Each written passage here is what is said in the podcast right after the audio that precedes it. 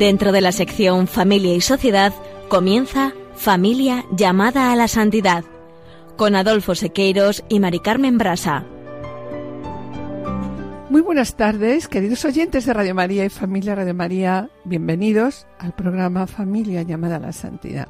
Muy buenas tardes, queridos oyentes. Con alegría compartimos esta tarde un nuevo programa de Familia llamada a la Santidad.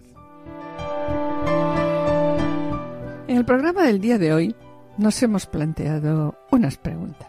¿Es posible la santidad sin oración? Reconocemos que en la oración y con la oración aprendemos a servir al otro, a caminar en la fe y a hacer la voluntad de Dios. Y en tercer lugar, una vez vista la necesidad de la oración, pasamos a reflexionar sobre la necesidad de comprometernos con una vida de oración, oración personal, conyugal y familiar, dejando para el próximo programa cómo podemos hacer oración conyugal y familiar. Para ello, utilizaremos como referencia el texto publicado por el Movimiento Equipos de Nuestra Señora, Matrimonio Santo, Alegría de la Iglesia, Testimonio para el Mundo, y también a la luz del Evangelio, la Gaudetes Exultate y la Moris Leticia. En la sección Familia Semilla de Santidad, Juana Julio y Seque presentarán un ejemplo bien admirado por todos, el de quien ha sido reconocido como uno de los principales maestros de espiritualidad cristiana y el más importante poeta místico. Nos referimos, claro es, al gran santo abulense Juan de la Cruz, que como es conocido, vino al mundo en Fontiveros, un pueblecito de Ávila, en 1542. Quizá sea menos sabida la hermosa historia de amor que vivieron sus padres, puesto que la familia, como iglesia doméstica, cuando lo es de verdad, actúa calladamente bajo el amor de Dios hacia y desde todos sus componentes. En el colofón, a partir del texto de Mateo 6, versículos 5 al 13, presentaremos brevemente y con toda humildad la lectura divina como modo de lectura orante de la palabra de Dios y como experiencia de encuentro personal e íntimo con el Señor, ese Dios que te ama y sale a tu encuentro. Permaneced en sintonía, permaneced con nosotros en Radio María.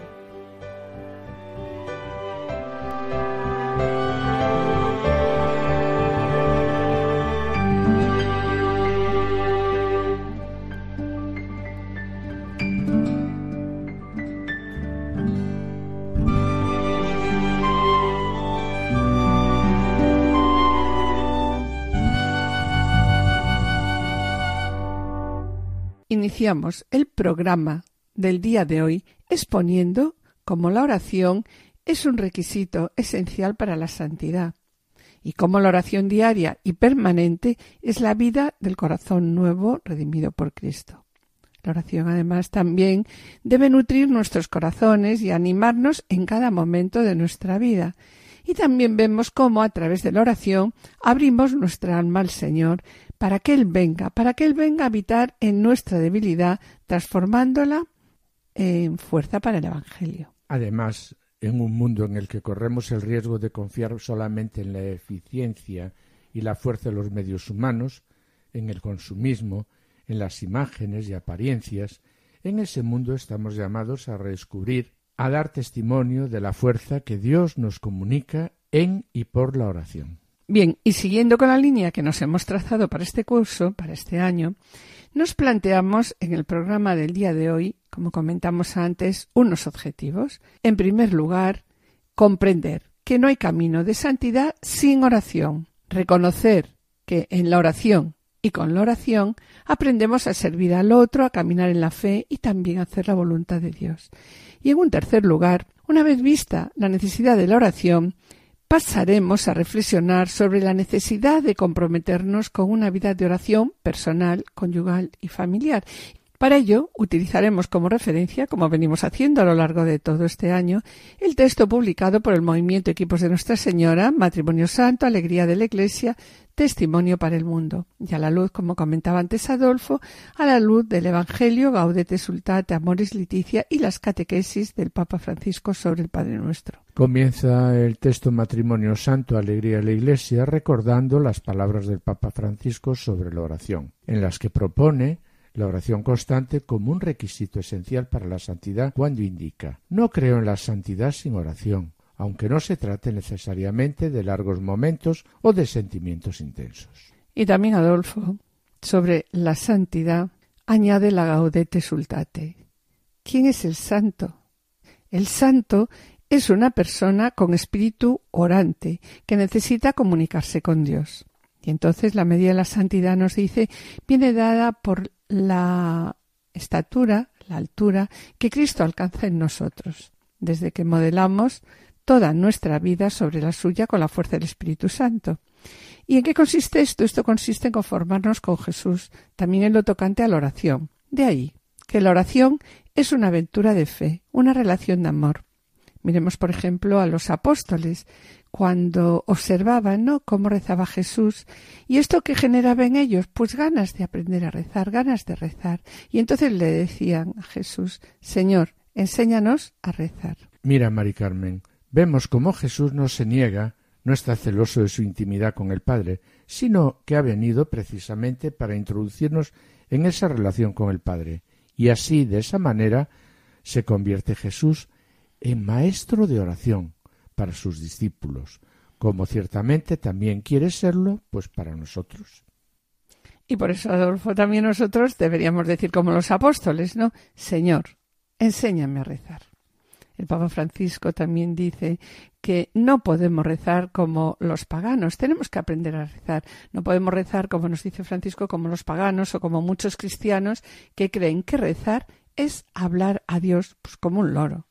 No, rezar realmente, nos dice el Papa, se hace con el corazón, se reza desde dentro. Y podemos preguntarnos cómo debemos orar.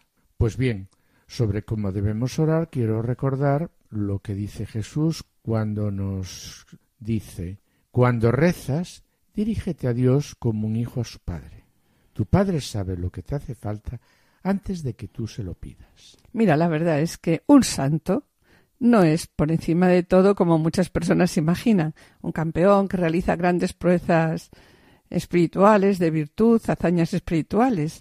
Un santo es sobre todo un hombre seducido por Dios y un hombre que entrega a Dios toda su vida, un hombre un santo es un hombre también de oración, como nos lo recuerda el padre Cafarel cuando también añade, pero muchas veces nosotros, para justificarnos, decimos es que no tengo tiempo para orar. Me paso todo el día corriendo, la casa, los niños, el trabajo. Sí, ¿verdad? Son disculpas que ponemos nosotros, las actividades escolares de los niños, mis estudios, en fin, que buscamos todo tipo de justificaciones para disculpar nuestra falta de tiempo dedicado a la oración. Y sobre ello, el padre Cafarel presenta nos gusta mucho este ejemplo, ¿no? Porque nos parece muy, bueno, ¿verdad? Muy práctico y muy claro. Sí, vamos a comentarlo, ¿no? Y sobre ello el padre Cafarel presenta los 96 cuartos de hora que componen un día. Y nos dice, en primer lugar, vamos a contar, a contar cómo distribuimos el tiempo durante el día. Tantas horas de sueño, de trabajo, bien trabajo profesional o luego trabajo doméstico. Tantas horas dedicado a la comida, a los desplazamientos, lectura del periódico, televisión, internet. Y por fin, el tiempo dedicado a la oración. Bien, pues a continuación podemos comparar el tiempo que dedicamos a cada una de estas actividades diarias.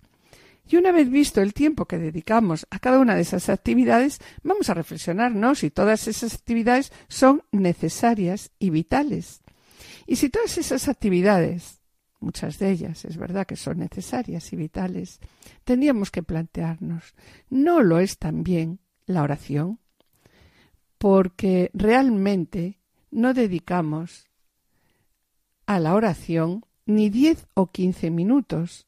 No dedicamos a orar ni el 1 96 del día.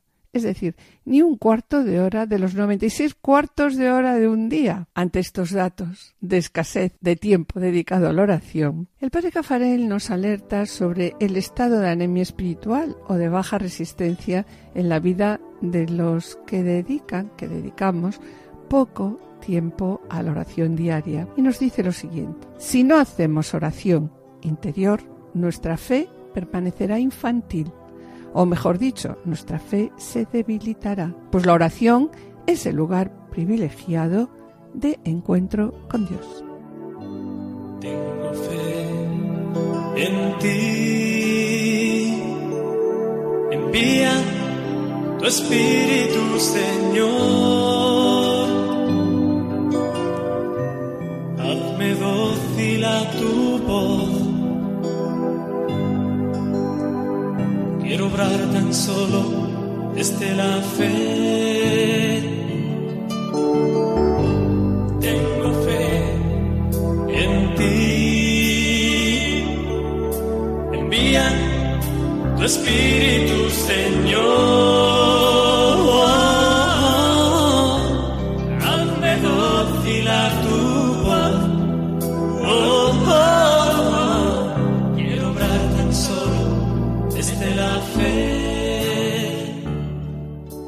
Señor, hazme dócil a tu voz. Quiero obrar tan solo desde la fe. Bien, con esta plegaria recorda que acabamos de escuchar, recordamos las palabras de la Moris Leticia cuando dice que la oración en familia es un medio privilegiado para expresar y fortalecer la fe pascual. Y sobre lo que acabamos de comentar hace un momento, la Moris Leticia también señala que no es tan difícil rezar en familia. Se puede siempre encontrar unos minutos cada día para estar unidos ante el Señor, decirle las cosas que nos preocupan, que nos pasa, rogar por las necesidades familiares, orar por alguno que tengamos próximo que esté pasando un momento difícil, pedir, pedir ayuda para amar, darle gracias por la vida y por las cosas también buenas que tenemos, pedirle a la Virgen que proteja con su manto de madre a nuestros hijos. Bien, con estas palabras sencillas, este momento de oración, nos dice la Moris Leticia, puede hacer muchísimo bien a la familia. Así es. Y continuando con la importancia de la oración, quiero recordar que, en efecto, como la Gaudete Sultate nos recuerda, esa relación que existe entre oración y santidad. Con estas palabras que voy a, a transcribir, recordemos que la santidad está hecha de una apertura habitual a la trascendencia, que se expresa en la oración Y en la adoración. y en la adoración, efectivamente. Y aclara, ¿qué es un santo? Pues, Adolfo, un santo nos dice, es una persona con espíritu orante que necesita comunicarse con Dios. Es alguien que suspira por Dios. No creo, nos dice la Gaudete Sultate, no creo en la santidad sin oración, aunque no se trate necesariamente, como comentábamos antes, ¿no? de largos momentos o de sentimientos intensos. Y también ahora me pregunto, Dios debe estar siempre presente en nuestra vida, Dios debe estar siempre presente a lo largo de todo el día. Pues bien, sobre la necesidad de estar siempre presente, el Señor en medio de nuestras actividades diarias, también la exhortación señala cómo San Juan de la Cruz recomendaba lo siguiente. Intentar estar siempre en la presencia de Dios de acuerdo con lo que permitan las obras que uno esté haciendo. En el fondo, es el deseo de Dios que no puede dejar de manifestarse de alguna manera en medio de nuestra vida cotidiana. Y también continúa diciendo San Juan de la Cruz, procura ser continuo en la oración y en medio de los ejercicios corporales, pues no la dejes, sea que comas, bebas, hables con otros o haga cualquier cosa, dice San Juan de la Cruz, siempre ande deseando a Dios y apegando a Él su corazón. Y también a mí me gustaría destacar cómo la exhortación nos habla de la necesidad de la soledad y el, silencio. en la oración, cuando también nos dice, no obstante, para que esto sea posible, también son necesarios algunos momentos solo para Dios, en soledad con Él. Y añade, para Santa Teresa de Ávila la oración es tratar de amistad, estando muchas veces a solas con quien sabemos que nos ama. También Adolfo quisiera insistir en lo que dice sobre el silencio, ¿no? Que este silencio no es solo para unos pocos privilegiados, sino que es un silencio para todos, porque todos tenemos necesidad de este silencio. La oración confiada es una reacción del corazón que se abre a Dios frente a frente, donde se hacen callar todos los rumores para escuchar la voz suave del Señor que resuena en el silencio. Si tenemos mucho ruido realmente, no podemos escucharlos, ¿no? El Señor solo nos habla en el silencio. La oración confiada es una reacción del corazón que se abre a Dios frente a frente, donde se hacen callar todos los rumores para escuchar la voz del Señor que resuene en el silencio, como nos dice la Gaudete Sultate. Y también la exhortación sobre la necesidad del silencio y escucha nos dice, en ese silencio es posible discernir a la luz del Espíritu los caminos de santidad que el Señor nos propone. De otro modo, todas nuestras decisiones podrían ser solamente decoraciones que, en lugar de resaltar el Evangelio en nuestras vidas, lo ahogarán. Para todo discípulo, y nosotros somos discípulos de Jesús, es indispensable estar con el Maestro, escucharle, aprender de él, siempre aprender. Si no escuchamos, todas nuestras palabras serán únicamente ruidos que no sirven para nada. Porque, Adolfo, en ese silencio también es posible comprender los caminos de santidad que el Señor nos propone. Recordamos aquí de nuevo las palabras del Padre Cafarel cuando señala porque si Cristo vive en nosotros, Cristo ora en nosotros. Unidos a Él, unidos a Cristo, haced vuestra su oración, o más bien dejad que su oración se apropie de vosotros, os inunde, os eleve, hasta llevaros al Padre. Y concluye aquí el Padre Cafarel. Si todos los hogares cristianos estuvieran convencidos de la importancia de la oración conyugal, de la oración familiar, si en todos estos hogares la oración conyugal fuera vivida, habría en el mundo un prodigioso crecimiento de la alegría, del amor y de la gracia. Y lo finaliza, lo corrobora diciendo Cristo está presente de una manera especial cuando el matrimonio reza junto. Sí, los cónyuges, los esposos, renuevan no sólo su sí a Dios, sino que también alcanzan una profundidad de unión que sólo proviene de la unión de sus corazones, de la unión de sus almas en el sacramento del matrimonio.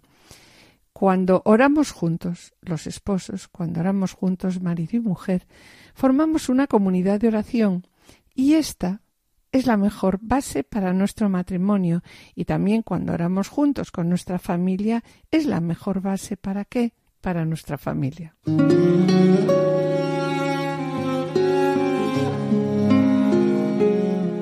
Buscad el reino de Dios y todo lo demás se os dará por añadidura. Queremos recordar que Radio María renuncia a las financiaciones que provienen de la publicidad y otras fuentes que puedan condicionar su misión y confía únicamente en la providencia que sirve de la generosidad de sus oyentes. El apoyo de estos es al mismo tiempo una prueba del bien que hacen sus programas. Escuchemos lo que dice nuestro director, el padre Luis Fernando de Prada.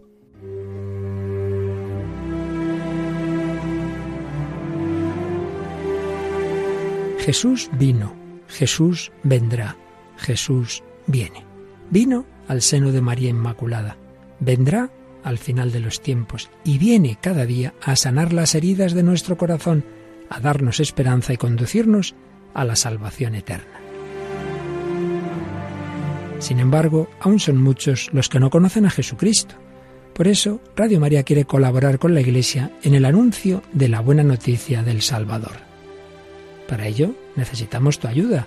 Tu oración, compromiso voluntario y donativos nos permitirán prolongar la voz de Juan Bautista y preparar los caminos del Señor.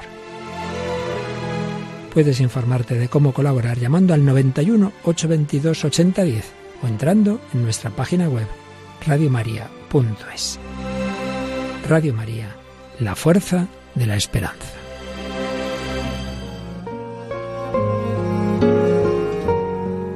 Después de escuchar al padre Luis Fernando de Prada, os animamos a que cada uno dé lo que le dicte su corazón, no a disgusto ni a la fuerza, pues Dios ama a quien da con alegría, como nos dice el apóstol Pablo. Todo el equipo de Radio María queremos estar con vosotros porque a través de las ondas de Radio María podemos compartir con vosotros la fe y la amistad. Colabora con la Radio de la Virgen, gracias por estar ahí, gracias por vuestra fidelidad.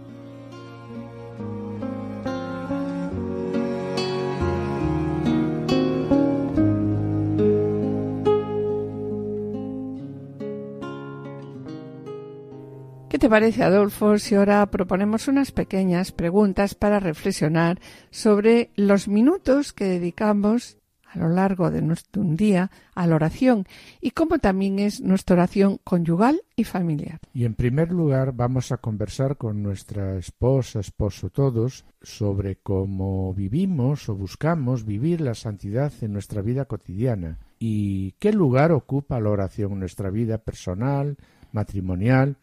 ¿Podéis explicar el tiempo que le dedicáis diariamente a la oración? Un segundo bloque de preguntas podía ser ¿qué tipo de oración hacemos? Ya sea personal o juntos, el matrimonio. ¿Cómo es nuestra oración? ¿Cómo hacemos esta oración? ¿Solemos utilizar las oraciones ya confeccionadas? ¿Tenemos alguna duda sobre que la oración nos llevará a la santidad? Mm, sería bueno, la verdad, que hablarais un poquito esta tarde, esta noche, ¿no? Sobre vuestra experiencia actual de oración y cómo esta, la oración ha ido evolucionando a lo largo del tiempo desde que erais jóvenes, ¿no? También otra pregunta podría ser cómo es en estos momentos nuestra oración conyugal. Y realmente la oración conyugal nos ayuda en el crecimiento de la espiritualidad conyugal. Y ya una última pregunta. Vamos a ver cuánto tiempo dedicamos a la oración diaria y cuánto tiempo dedicamos del día a la oración familiar.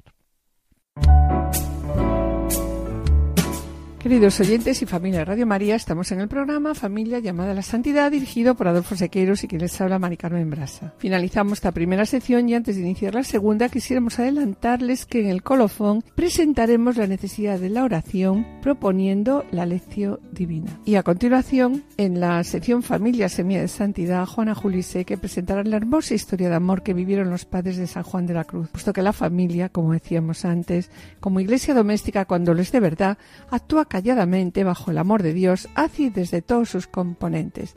No os perdáis su ejemplo de vida, permaneced con nosotros, permaneced en Radio Manía.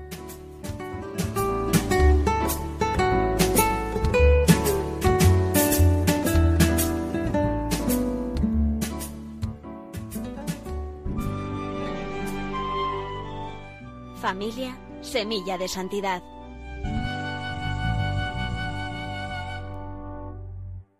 La Iglesia doméstica, cuando lo es de verdad, actúa calladamente bajo el amor de Dios hacia y desde todos sus componentes, y así, claro es, alcanza maravillosos frutos de santidad. Y lo hacemos hoy con un ejemplo bien admirado por todos, el de quien ha sido reconocido como uno de los principales maestros de espiritualidad cristiana y el más importante poeta místico. Nos referimos, claro es, al gran santo abulense Juan de la Cruz, que, como es conocido, vino al mundo en Fontiveros, un pueblecito de Ávila, en 1542. Quizás sea menos conocida la hermosa historia de amor que vivieron sus padres. Comencemos.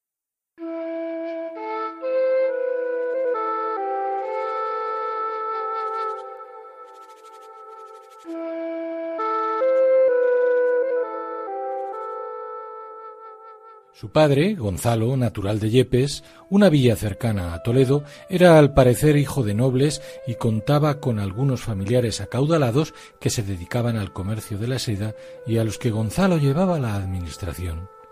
Precisamente por eso viajaba con frecuencia a la feria de Medina del Campo en Valladolid.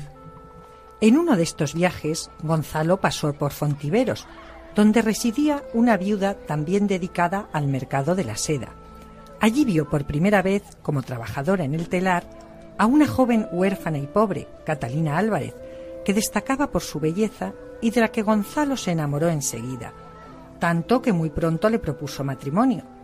Desde ese mismo momento, todos sus parientes, sin duda por motivos de honra tan comunes por entonces, intentaron disuadirle de emprender tan poco ventajoso matrimonio. Y después de revelarse inútil su empeño por la firmeza del amor de Gonzalo, lo repudiaron hasta quedar sin trabajo y sin hacienda, esto es, en la más absoluta pobreza.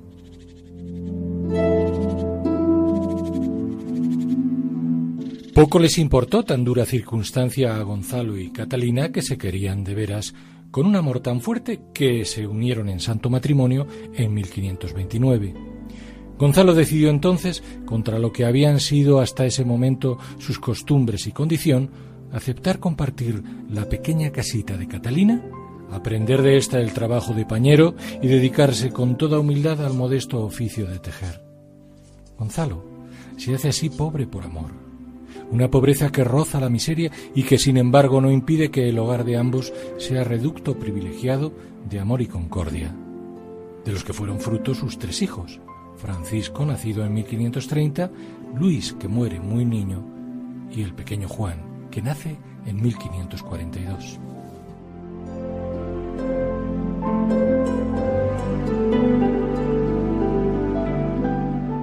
Sin embargo, esta humilde felicidad se quiebra poco después. El padre, Gonzalo, sufre una grave enfermedad que lo postra en cama durante dos años y que acaba al fin con su vida, lo que convierte la pobreza de la familia en miseria, tanto que Catalina, viuda con los dos pequeños y siendo Juan todavía de muy corta edad, mendiga en un largo viaje hasta Toledo para pedir el favor de los parientes de Gonzalo, sin éxito alguno, vuelven así, pero muy aumentada, a su pobre vida. A cambio, la madre, a falta de dar a sus hijos buena comida, les daba mucha educación cristiana con la palabra y el ejemplo. Baste decir que a pesar de su extrema situación, un día Catalina recogió personalmente de la puerta de una iglesia un niño expósito, lo llevó a casa y lo crió hasta que se le murió como si fuera un hijo. Abundaría en ello más tarde Sor María de San Francisco, destacando cómo Catalina, en medio de las tribulaciones, crió a sus hijos en grandísima cristiandad y haciéndolos muy devotos de la Madre de Dios.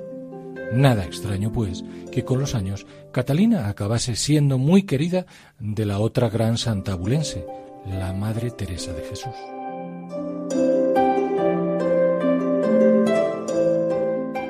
Comenzaba así, en efecto, un largo peregrinaje por la pobreza, primero de regreso a Fontiveros y después a Arévalo, donde el hijo mayor, poco inclinado a los trabajos del telar, se deja arrastrar a una vida azarosa y poco ejemplar que sólo los ruegos de su madre le hicieron capaz de abandonar.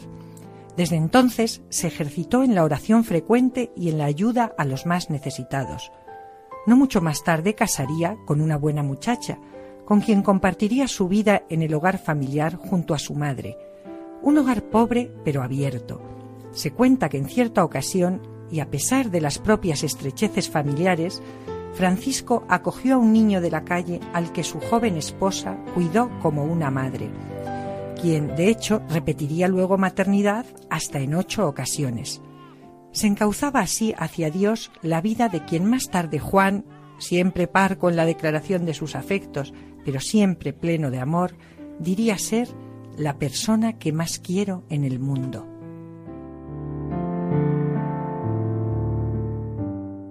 Poco se sabe de Juan en aquellos sus primeros años, salvo que ya en Medina del Campo su madre, preocupada por no poder sostener a su pequeño tanto como por su formación, lo envió al Colegio de la Doctrina, donde cuando Juan contaba apenas cinco años, vivió una honda experiencia mística que el futuro santo contaría repetidamente en su edad adulta. Al parecer, estando con otros niños junto a un pilón, zambullendo una caña, cayó dentro y se hundió dentro y salió y se volvió a hundir segunda vez, y entonces vio una señora muy hermosa que le pedía la mano alargándole la suya, y el niño Juan no se la quería dar por no ensuciarla. Y estando en tal ocasión, llegó un labrador y con una hijada que llevaba, lo alzó y lo sacó fuera, todo lo cual se achacaba a su gran devoción a Nuestra Señora. Sin duda, el fervor mariano que le había sugerido su madre no había sido en balde.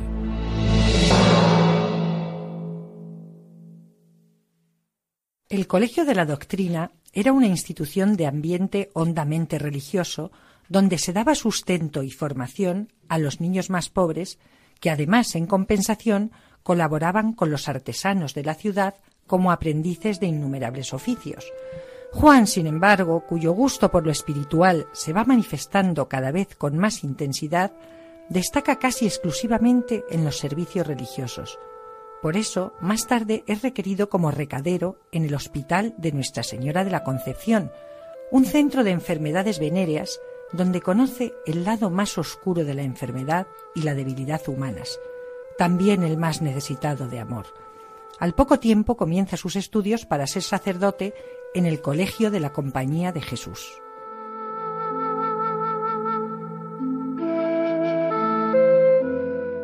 Allí Juan demuestra la agudeza de su inteligencia y su espíritu de sacrificio. Todo parecía encauzado para que adquiriera la condición de clérigo y en cierta medida para que su familia superara así por fin sus penalidades. Juan, sin embargo, como su padre Gonzalo, volaba mucho más alto que las pequeñas seguridades. Juan, firme siempre en sus convicciones, se siente llamado a la vida religiosa para la que elige la Orden del Carmen, la Orden de María, donde pide el hábito en 1563. Todo está preparado para que pocos años más tarde, después de matricularse en teología y celebrar en Medina su primera misa junto a su madre y su hermano Francisco, tenga lugar su encuentro providencial con Teresa de Jesús.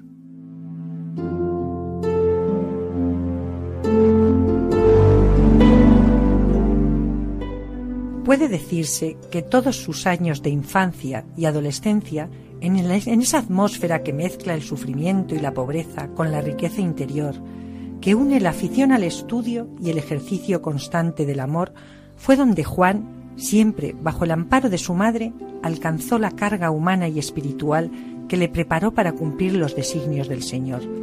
Atmósfera labrada en la integridad personal, la humildad y el ejemplo de amor de su padre en la fortaleza, la bondad y la fe de su madre, en la conversión de su hermano mayor y en el dolor por la temprana muerte de su hermano Luis. Atmósfera cincelada sobre todo en la historia inicial de ese maravilloso amor de sus padres, que como dice algún biógrafo de Juan, tenía algo del cantar de los cantares, de ese hermoso cantar que andando el tiempo se convertiría en tema poético del gran místico. Al fin lo había interiorizado ya en el amoroso arrullo de sus padres como lengua materna.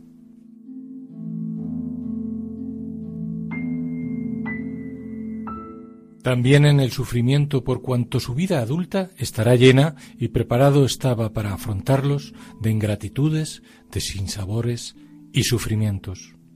Camino de la santidad para el que había aprendido ya desde la cuna en su infancia y adolescencia y gracias a sus primeras vivencias familiares, la confianza en Dios a pesar de las adversidades. Los hombres creen escribir la historia cuando es Dios quien permite todo para nuestro bien, dirá en una carta enviada a una religiosa de gran confianza.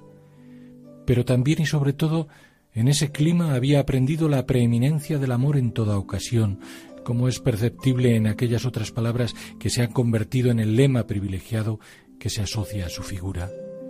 Pon amor donde no hay amor y sacarás amor.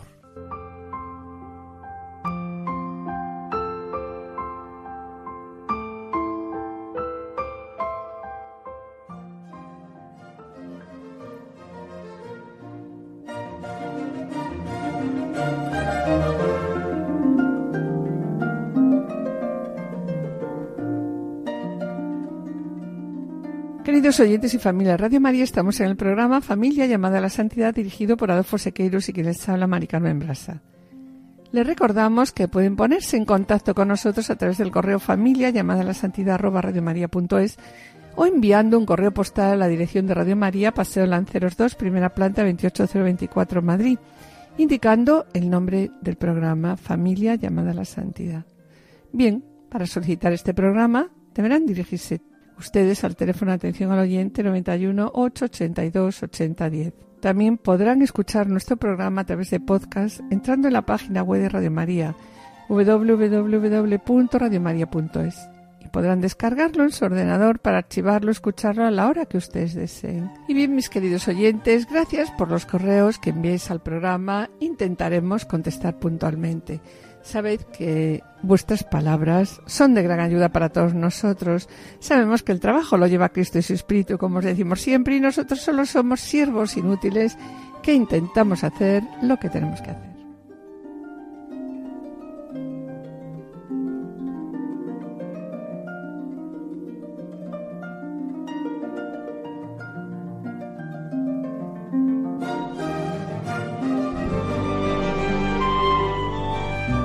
Lección Divina.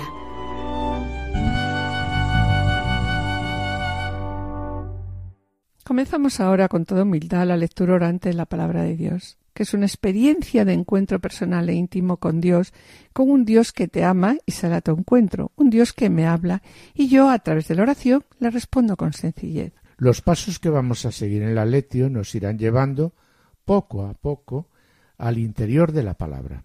El primer paso es la lectura varias veces del texto hasta que la palabra de Dios resuene en nuestro interior. Es bueno también leer algún comentario que nos ayude a conocer mejor el sentido del texto. Y eh, no seamos impacientes, no seas impaciente.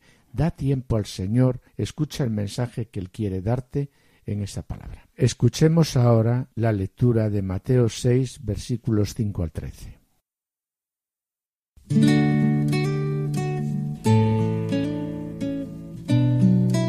Cuando oréis, no seáis como los hipócritas, a quienes les gusta orar de pie en las sinagogas y en las esquinas de las plazas para que los vea la gente. En verdad os digo que ya han recibido su recompensa. Tú, en cambio, cuando ores, entra en tu cuarto, cierra la puerta y ora a tu Padre que está en lo secreto. Y tu Padre, que ve en lo secreto, te lo recompensará. Cuando recéis, no uséis muchas palabras como los gentiles que se imaginan que por hablar mucho les harán caso. No seáis como ellos, pues vuestro Padre sabe lo que os hace falta antes de que lo pidáis. Vosotros orad así. Padre nuestro que estás en el cielo, santificado sea tu nombre. Venga a nosotros tu reino. Hágase tu voluntad en la tierra como en el cielo. Danos hoy nuestro pan de cada día Perdona nuestras ofensas como nos, también nosotros perdonamos a los que nos ofenden. No nos dejes caer en la tentación y líbranos del mal.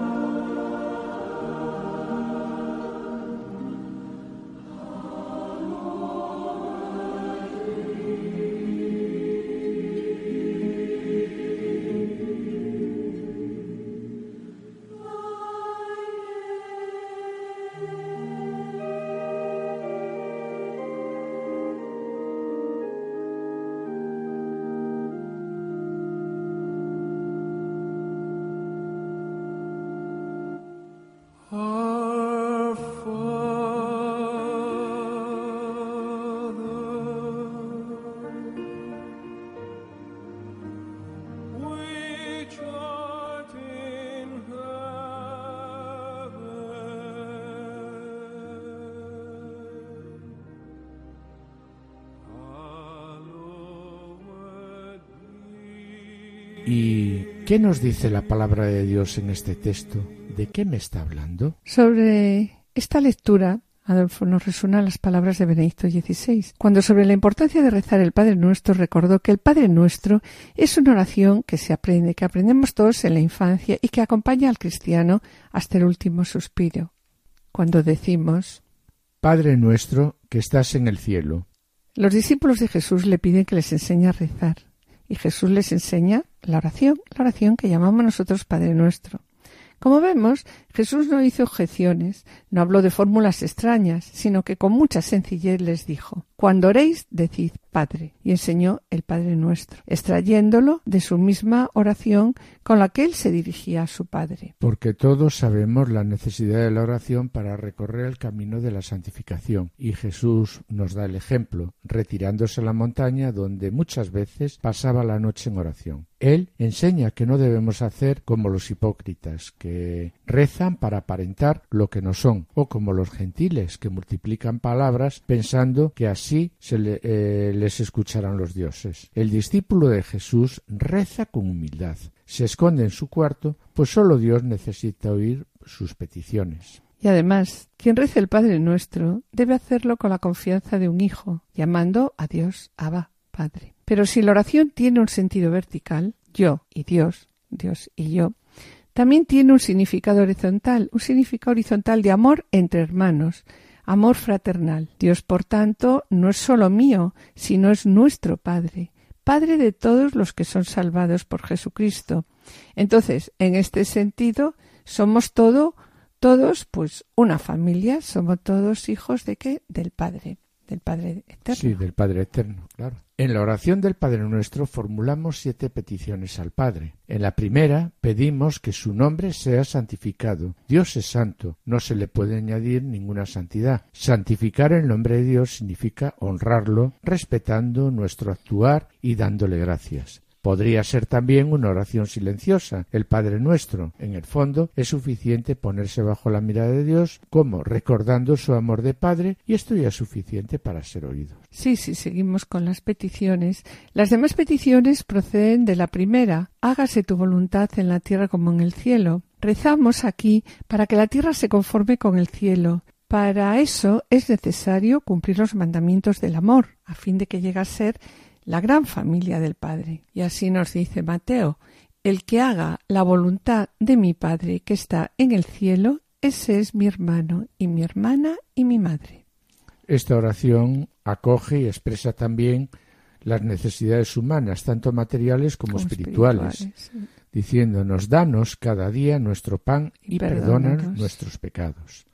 Y al pedir el pan de cada día, pedimos, pues por las necesidades materiales, y también por las espirituales de todos. Sí, es verdad, ¿no? Cuando pedimos nuestro pan de cada día, pedimos a Dios que el pan de cada día no aproveche solamente al estómago, sino también aproveche al alma y al corazón. Que lo que vamos construyendo cada día tenga un sentido trascendente y no sea solo una cosa muda que, que nada nos dice, ¿no? Que el trabajo no sea solo una actividad mecánica y obligatoria, sino que se presione en él algo más el amor de Dios, el corazón de Dios, la vida de Dios. Cuando pedimos danos hoy el pan de cada día, no es pedir para satisfacer nuestros caprichos, sino más bien para tener despierta la amistad con Dios, el cual, eh, así nos dice el Evangelio, dará el Espíritu Santo a aquellos que se lo pidan. Recordamos también a aquellos que se han convertido por la oración en, en amigos de Dios, como por ejemplo Abraham o Santa Teresa, la cual invitaba, recordamos, a sus hermanas diciendo debemos suplicar a Dios que nos libre también de todo peligro para que siempre nos aparte de todo mal. Cada vez que recitamos el Padre Nuestro, nuestra voz se entrelaza con la de la Iglesia, porque quien reza no está jamás solo. Toda persona deberá buscar y podrá encontrar en la verdad y en la riqueza de la oración cristiana el propio camino, el propio modo de rezar, se dejará, por tanto, conducir por el Espíritu Santo por medio de Cristo al Padre. La petición siguiente, perdónanos, nos remite al mismo Jesucristo, misericordia del Padre, que vino para redimir a la humanidad. Pedimos perdón y también nos damos una condición. ¿Cuál es? Como nosotros perdonamos. Saber recibir y saber dar perdón es esencial para la convivencia humana, especialmente donde, pues en el matrimonio y en la familia. La Iglesia enseña que el perdón es la condición fundamental de reconciliación de los hijos de Dios con su Padre y de los hombres entre sí. Y por último, Adolfo, las dos últimas peticiones vemos que están interconectadas. No nos dejes caer en la tentación y líbranos del mal. Solo hacer mucha oración nos libra de la tentación y nos da el discernimiento para actuar correctamente, pues la tentación, como nos dice el apóstol Santiago, viene de dentro de nosotros mismos.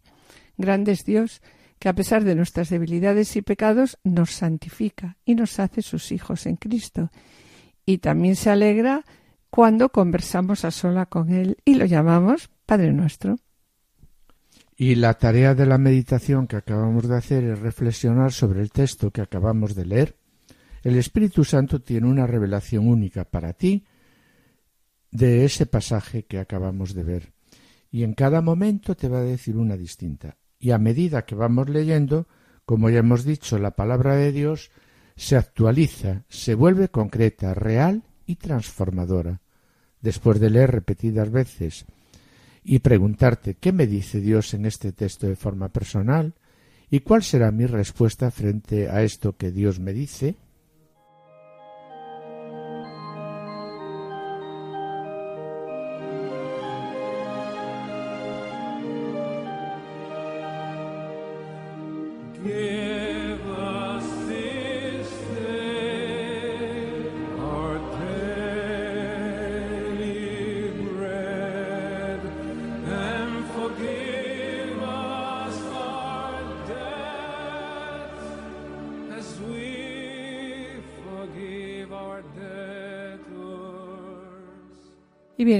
Pues una vez que humildemente hemos meditado la palabra de Dios, pasamos a la oración. La oración es el tercer escalón de la lectio. En la oración debemos responder lo que este texto leído y meditado nos lleva a decirle a Dios. Orar es responder a Dios después de escucharle, es decir, sí a su voluntad, a lo que Él me pide y a su proyecto sobre mí. En tu oración hablas a Dios. Cuando lees la Sagrada Escritura es Dios quien te habla. Y cuando oras, eres tú quien hablas a Dios. En la meditación descubres lo que Dios te dice y ahora en la oración te toca a ti responder a su palabra.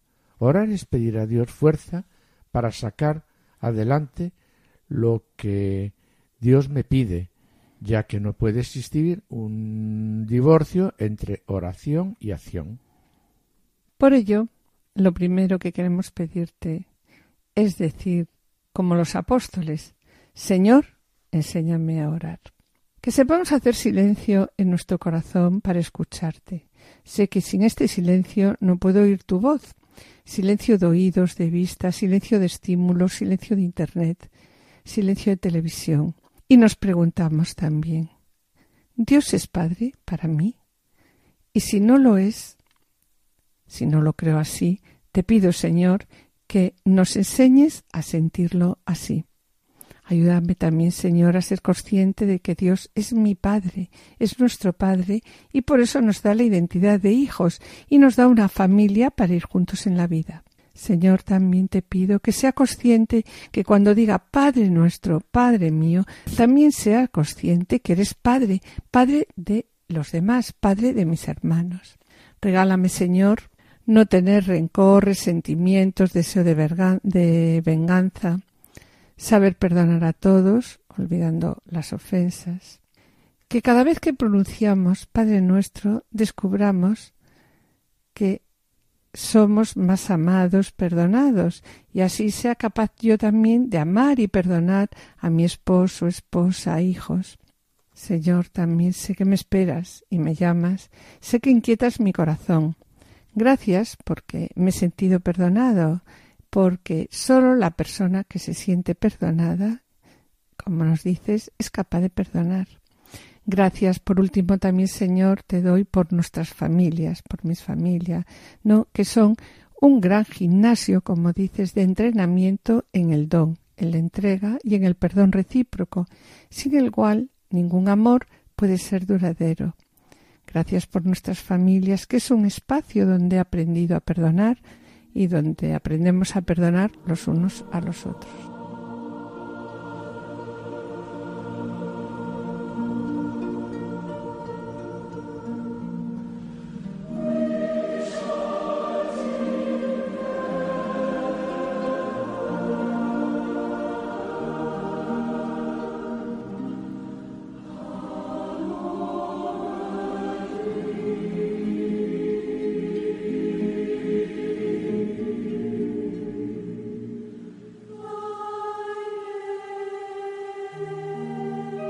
La última parte de la lectio es la acción.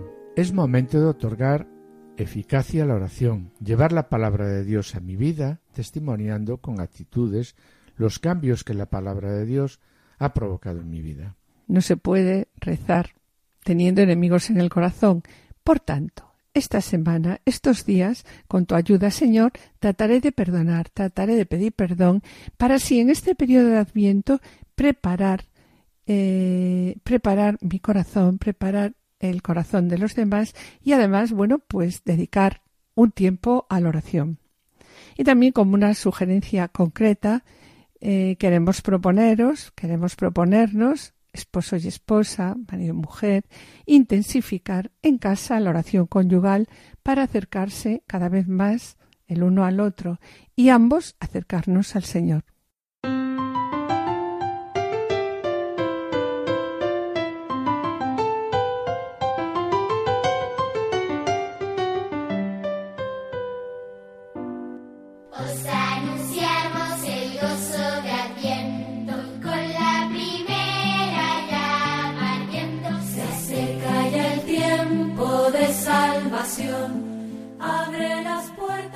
Hemos visto cómo la exhortación Amoris Leticia propone la oración en familia como un medio privilegiado para expresar y fortalecer la fe pascual.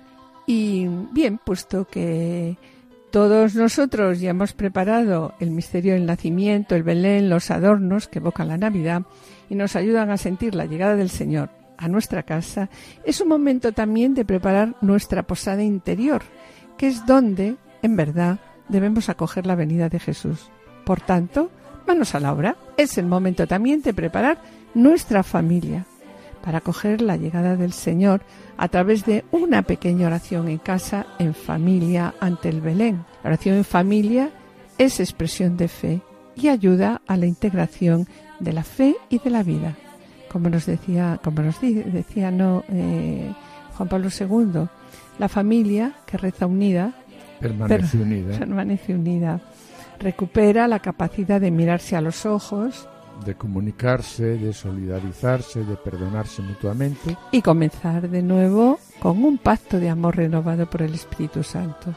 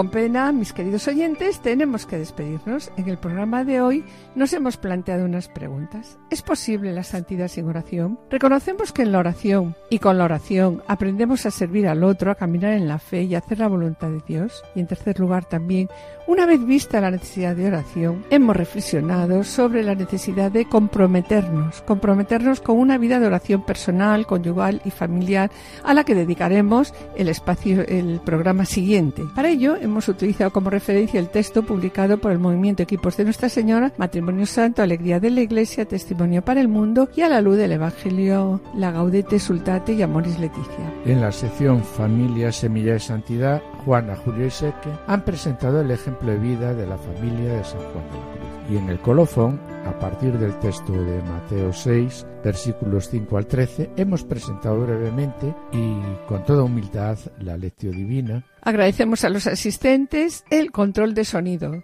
Y yo espero seguir con ustedes el próximo martes, si Dios quiere, con el programa médico para que tengan vida que se emitirá a las 17 horas, acompañado por la doctora Sirven y el doctor Verdejo. Esperamos estar de nuevo con ustedes los dos juntos el jueves dentro de dos semanas. Muchas gracias por su atención. Hasta la próxima audición y que el Señor les bendiga. A continuación, damos paso a Lorena del Rey y el programa voluntario. No se lo pierdan, permanezcan en la escucha, permanezcan en Radio María.